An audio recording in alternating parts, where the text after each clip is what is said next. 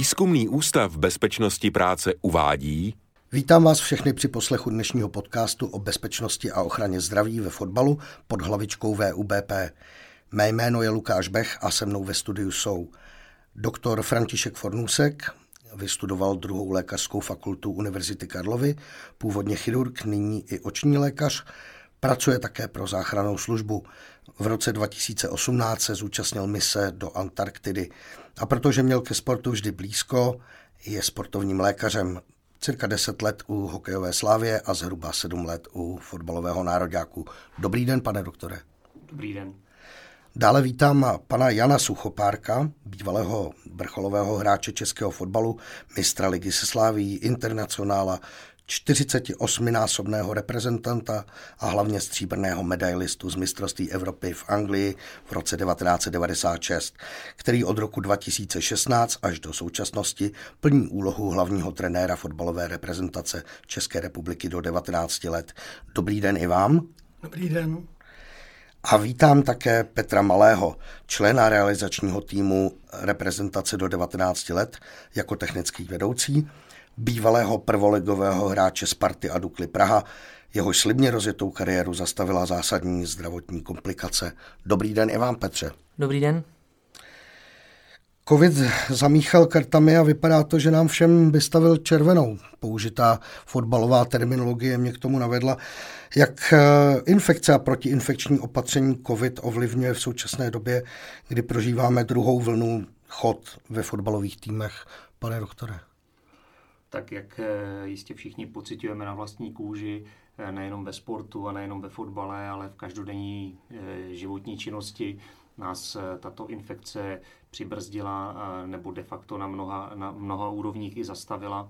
A co se sportu a fotbalu týče, tak e, bohužel infekce COVID-19 skutečně paralizovala veškeré fotbalové dění v téhle republice a jenom velmi obtížně prostě se dostáváme zpátky do rytma, do tempa, ve kterém jsme byli před začátkem tohoto roku.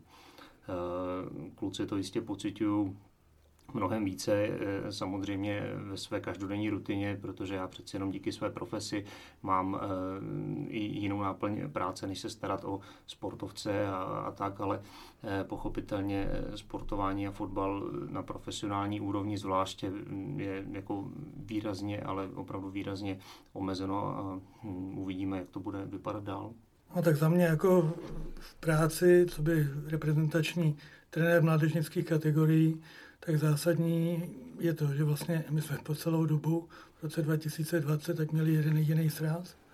To znamená, že veškeré ty akce byly zrušený, anebo jedna jediná, kterou jsme podnikli v září, tak prakticky byla před vyvrcholením, to znamená mezi státním utkání v Polsku, zrušená z důvodu právě pozitivních nálezů u členů reprezentačního týmu našeho. Čili za nás je to jednoznačný stop stav, který doufáme, že nebude už tentokrát trvat tak dlouho jako po celou dobu, co bylo v tom předcházejícím období a věříme, že v roce 2021 se to rozjede daleko lépe, než to bylo v tomto roce. Hmm.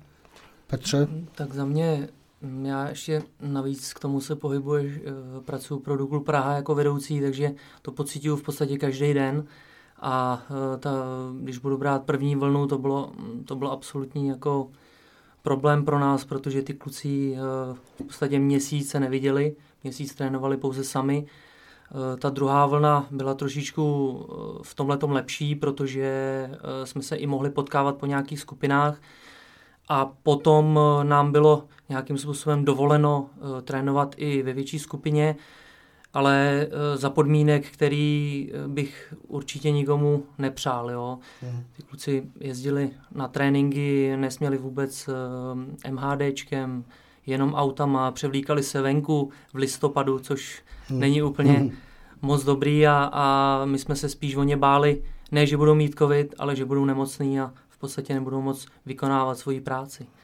To mě vede k další otázce na vás, pane doktore. Vyplývají již nyní z vaší vlastně každodenní lékařské zkušenosti, nějaké nutné změny a nové principy, které přinese blízká budoucnost pro týmové sporty?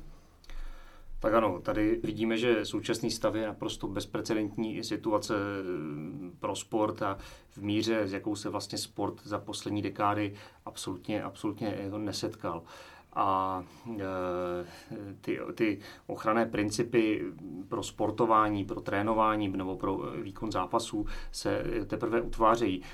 V medicíně nebo v medicínské praxi jsou ty principy de facto jako vytvořeny, protože tam se s jako nebezpečnými infekcemi na různé úrovni setkáváme velice často a určité postupy jsou samozřejmě potřeba Eh, tak aby se, aby se jednotliví eh, participanti nebo účastníci těch rizikových situací neohrožovali sami sebe nebo neohrožovali svoje okolí, ale eh, v takto široké míře, kdy se to týká opravdu každého a v tomhle případě, o kterém se bavíme, sportujících a fotbalistů, se nějaké adekvátní postupy teprve utvářejí a budou muset utvořit, tak říkajíc, za pochodu. Jo. Takže samozřejmě jsou tady už nějaká opatření, kdy fotbalisti první ligy musí vstupovat, eh, no, nebo vůbec realizační týmy musí vstupovat eh, o testování.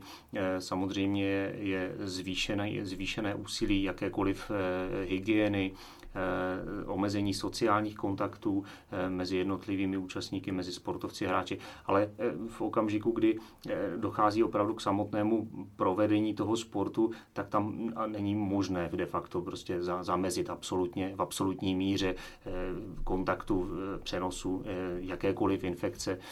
Čili to, říkám, bude se to muset skutečně dopracovávat za pochodu a je s otázkou, v jaké nebo v jak velké míře tato omezení budou se trvávat, jestli skutečně něco z toho do budoucna si ponecháme, to uvidí bohužel až čas, jak ta infekce bude postupovat, jak, jaké další komplikace přinese. Já osobně si nemyslím, že by v nějaké opravdu eh, významné míře se eh, změnil do budoucna chod vůbec sportování jako takového, že by se nosily roušky trvale, se nedomnívám, ale platí zlaté pravidlo prostě, že hygiena je určitým základem zdraví a to, že si má každý opravdu mít ruce a dodržovat určité hygienické návyky, zůstává stále platné. To bylo platné pochopitelně i před touto infekcí a možná je to snad až příliš důrazné, přesto eh, tady jako upozornění touto infekcí na, na věc,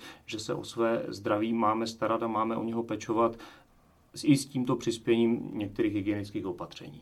COVID je často uh, přirovnáván nebo srovnáván s chřipkou. Uh, můžete k tomu, pane doktore, říct uh, nějakou chytrou věc, která by to ujasnila, aby ty rozpory už přestaly existovat?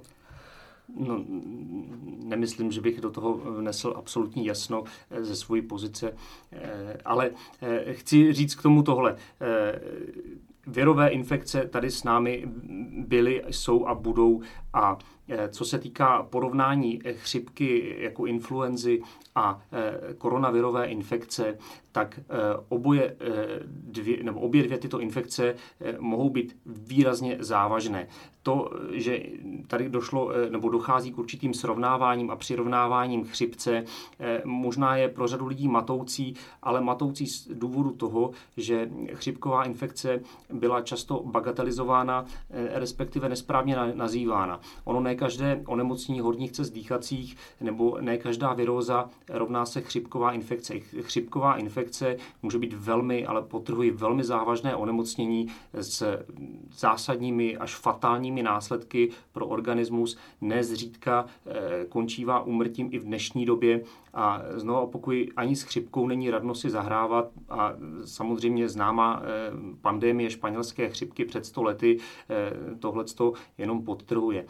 Dostáváme se teďka do fáze virové infekce i trošku jiného typu, byť koronavirus je v určitých ohledech podobný tomu viru influenzy, nicméně postihuje převážně horní cesty dýchací a ty jeho komplikace můžou být podobně jako u chřipky eh, smrtelné nejenom co se týká eh, selhání dýchacích orgánů, ale eh, postižení dalších jiných systémů v organismu, srdečního svalu, mozkové tkáně a podobně, čili může mít také velmi závažné a zcela fatální následky to jistě všichni z mediálních zpráv víme každý den. Takže ano, určitá, určitá paralela tu je a znovu podtrhuji, chřipka není banální onemocnění. Chřipka je a může být potenciálně velmi závažné onemocnění, stejně jako COVID. A tím se dostáváme k tomu, že vlastně některá tahle banální zranění nebo, nebo nemoci jsou eh, zanedbávány, co se týká toho dolečování těch, těch zranění, což může mít posléze teda nějaký další následky a třeba i ty fatální. Přesně tak. Ta rekonvalescence toho organismu po nějaké infekci, po, po virovém onemocnění je velice důležitá a e, skutečně docházelo a dochází stále k značnému zanedbávání právě té fáze rekonvalescence a rehabilitace, kdy takovéto běžné doporučení, tak tady Pepíček e, měl, byl, měl chřipku, byl nemocný a teď by neměl 14 dní cvičit, no Pepíčkovi se udělá samozřejmě dobře a e, pokud je to zdravé dítě, e, činorodé, tak chce samozřejmě se co nejrychleji vrátit do svého přirozeného eh, rytmu a chce být zase zpátky s kamarády na hřišti a eh, výskat, jak byl zvyklý. Ovšem v okamžiku, kdy to byla skutečně virová chřipková infekce nebo covidová v tomhle případě, tak eh, může skutečně eh, ta infekce eh, způsobit závažné onemocnění srdečního, ku příkladu srdečního svalu, to může skončit až arytmogenní myopatií, to znamená kardiomyopatií, to znamená onemocněním srdečního svalu, kdy ten zánět toho svalu potom může skončit skutečně fatální arytmí až zástavou srdce. A to jsou opravdu věci, které eh, jako eh, dopředu nelze úplně eh, předpovědět, jestli, jestli to tak skončí. A vždycky by tam mělo být nějaké ochranné okno rekonvalescence a proto je to jako dobré nepodceňovat. Ono to opravdu zní vždycky, jo, to doporučení toho lékaře, no tak 14 dní necvičit, málo kdo to dodrží, ale má to svoje opodstatnění a bohužel ty případy, eh, kdy eh, ta komplikace nastane, nejsou ojedinělé, eh, nebo zkrátka se s nimi občas setkáváme. A vlastně tuhle fatální osobní zkušenost, která mu změnila život, prožil Petr Malý, kterému během fotbalového zápasu selhalo srdce a když to řeknu velmi zjednodušeně z mého pohledu vlastně upadl do bezvědomí, byl resuscitován, Následovala hospitalizace a po neodkladné terapii mu byl implantován kardiostimulátor. Petře, lze vůbec popsat, čím jste si prošel? Co si vlastně z toho dne pamatujete? Hmm, tak z toho dne 18. Eh, ledna 2014 pamatuju si to na den, protože se to nedá zapomenout a eh, byl to vlastně přípravný utkání eh, Fedenu proti Táborsku a vlastně byla poměrně jako velká zima, myslím, že nějak kolem minus sedmi a začali jsme hrát normálně jako vždycky, prostě bylo to, bylo to standardní a, a najednou mě se začalo dělat nějak špatně, tak uh, jsem si říkal, asi to bude tou zimou, nebo prostě přemýšlel jsem, čím to mohlo být, no a v sedmý minutě jsem se tak nějak jako vohnul, předklonil, no a padnul jsem na zem. A vlastně po této věci už si v podstatě nepamatuju nic, až e, převoz sanitkou do Vinohradské nemocnice a následný, následný testy a vyšetření a, a vlastně skoro 8 měsíců e, nejistoty, e, při kterých se nevědělo, co mi vlastně je. Dá se říct, že Petrovi ten včasný zásah zachránil život? Že bylo dobře, že byl na místě profesionální zdravotník, pane doktore? Nepochybně. Tam eh, zcela klíčovou roli sehrál zdravotnický tým, který byl přítomen na místě a který zahájil u Petra eh, neodkladnou resuscitaci, eh, což v podstatě mu zachránilo život. Jo. To, je, to je naprosto klíčová věc a proto i obecně se snažíme, aby na všech těchto exponovaných sportovních kláních vždy byl zdravotnicky školený personál, který je schopen tuto pomoc eh, poskytnout. Pravdou zůstává, že eh, takovýchto příležitostí mezi lidmi, eh, kdy se lidé setkávají a kde může dojít k nějakému fatálnímu kolapsu, nastává celá řada a není možné mít naprosto všude vyškolený zdravotní personál. Zkrátka není možné, aby všude stála záchranka s doktorem, který ví, co má dělat. Čili snažíme se alespoň minimalizovat ty rizika na těch nejvíc exponovaných místech a u Petra to naštěstí dopadlo dobře, kdy tam skutečně byl někdo, kdo věděl, co má dělat v tomhle tom roli hraje nepochybně i to, že se snažíme eh, obecně jako stav zvyšovat povědomí o těchto věcech, to je konec konců důvod, proč tady dnes sedíme, aby i mezi lajky se o tomhle vědělo a aby i laická veřejnost byla schopna poskytnout alespoň základní eh, první pomoc a základní resuscitaci a aby opravdu lidmi exponovaná místa byly vybaveny eh, automatickými defibrilátory, které dneska jsou běžně v městské hromadně dopravě, na stadionech sportovních, na, v nákupních centrech a, a podobně. Zajímal by mě názor i eh, z pohledu trenéra. Dostáváte vy teď nějaké zvláštní speciální školení nebo doporučení? Tak jako my se bavíme o profesionálním sportu, ale bavíme se i o amatérském, který samozřejmě nemá ty prostředky takový, aby na každém utkání byl zdravotnický personál a samozřejmě každý z nás je zodpovědný za to, co nejenom dělá, ale co může dělat i pro druhý. To si myslím, že je zásadní věc a každýho z nás by mělo být eh, nechci říct povinností, ale měli bychom si uvědomit, že opravdu někdy nastanou ty situace, kdy můžeme zachránit toho druhého základní eh, věci ohledně zdravovědy a věcí týkající se první pomoci by měly být jedním ze základů každého z nás. To je jedna věc. Druhá věc je z mého pohledu, protože já na tom utkání, kdy, ten, kdy to Petrovi se stalo, tak musím říct, že vlastně na veškerých zimních turnajích, které jsou pořádané, a tohle to bylo v rámci zimního turnaje, má organizátor povinnost mít připravenou sanitku a první záchranu vlastně během toho utkání zajistit, ať už okamžitě, nebo následně.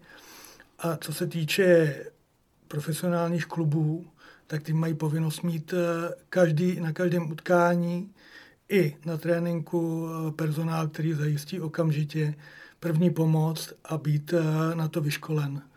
To znamená, že i na tom utkání, kdy se to stalo, tak eh, Dukla Praha měla na utkání přítomno lékaře, který z mýho pohledu byl ten, který zachránil Petrovi život, protože ten šel do sanitky a vlastně v průběhu odvozu vlastně do nemocnice, tak Petr skoloboval a jenom díky Láďovi Šindelářovi, který byl přítomný, tak mu zachránil život. Jak vypadala následná péče? V čem jste našel novou vizi, směr? Tak ta následná péče k té první otázce, eh, jak jsem říkal, v podstatě 8 měsíců zjišťovali, co vlastně mi je. Jo. Eh, byly tam, řekl bych, i desítky vyšetření na eh, různé podezření, co vlastně se stalo.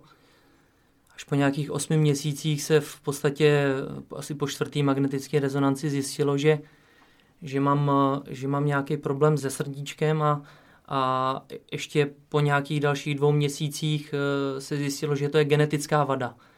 Jo, že to bylo v podstatě přes nějaký koleno od mýho dědečka a e, poté by mi byl e, doporučeno nechat si právě implantovat e, defibrilátor. Takovýhle ten stroječek, který e, v podstatě nosí e, povětšinou starší lidi, e, mě byl implantovaný v 29 letech, což jsem byl jeden z nejmladších lidí, co, co tam kdy dělali v té v tý, e, fakultní nemocnici. Jak se to podepsalo na vašem profesním životě? Tak pokračovalo to tak, že vlastně já jsem 8 měsíců uh, byl doma.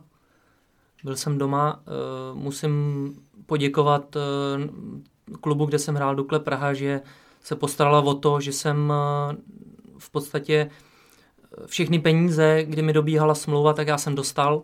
Nedlužili mi ani korunu, což je v České republice věc nevýdaná, bych řekl. Ať se stalo, co se stalo. A vlastně po nějaký rekonvalescenci a, a už v normálním životě jsem dostal nabídku vlastně od Dukly, eh, jestli bych nechtěl eh, pokračovat v roli vedoucího mužstva, kterou jsem eh, přijal. Aniž bych nad tím nějak moc přemýšlel, tak jsem okamžitě řekl ano.